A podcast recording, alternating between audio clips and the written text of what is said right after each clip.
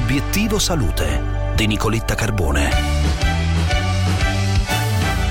Siamo bravi e competenti o pensiamo solo di esserlo? A trovare una risposta a questa domanda uno studio italiano pubblicato su PLOS che commentiamo Obiettivo Salute col dottor Paolo Di Luzio, che è primo autore dello studio che si è svolto al Centro Studi e Ricerche in Neuroscienze Cognitive dell'Università di Bologna e attualmente assegnista di ricerca presso l'Università d'Annunzio di Chieti. Buongiorno dottore. Buongiorno Nicoletta e grazie Radio 24 per l'invito. Allora, lo studio che abbiamo recentemente pubblicato dimostra come sia appunto possibile identificare a livello neurale e quindi nel cervello due circuiti distinti o network di cui uno è responsabile della capacità di percepire accuratamente la realtà e l'altro invece è cruciale per generare il livello di consapevolezza in questa capacità. In altre parole, ehm, quando ci cimentiamo in delle prove che siano di natura mentale o pratica, come svolgere un test d'esame o l'esecuzione di uno sport, esiste un livello oggettivo che riflette la competenza in quella prova ad esempio le risposte corrette o il numero di canestri messi a segno in una partita di basket,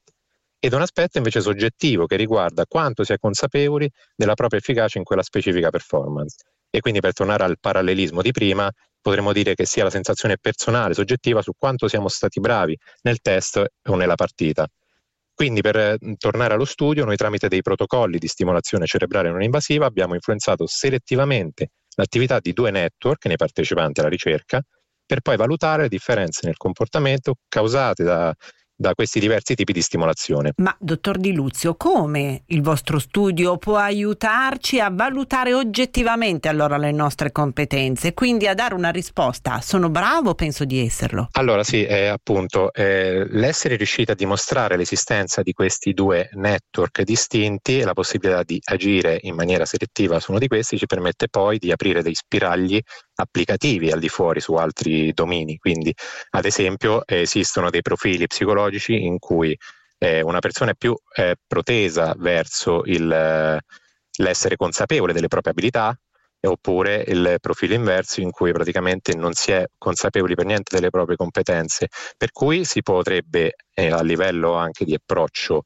al di fuori della ricerca agire in maniera selettiva su un circuito o sull'altro a seconda appunto dello sbilanciamento che c'è all'interno di ognuno di noi. Secondo me siamo bravi. Dai, Comunque, per oggi è tutto. Adesso vi lascio a Mailog dove c'è Gianluca Nicoletti che vi aspetta, molto bravo. Io vi ricordo che eh, ogni giorno, sin dal primo mattino, trovate le nostre video interviste sulla pagina Facebook di Obiettivo Salute Radio 24.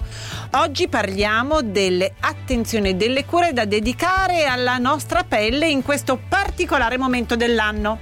Vi auguro una buona giornata e vi aspetto domani alle 12, subito dopo il GR, per Obiettivo Salute Weekend. Buona giornata!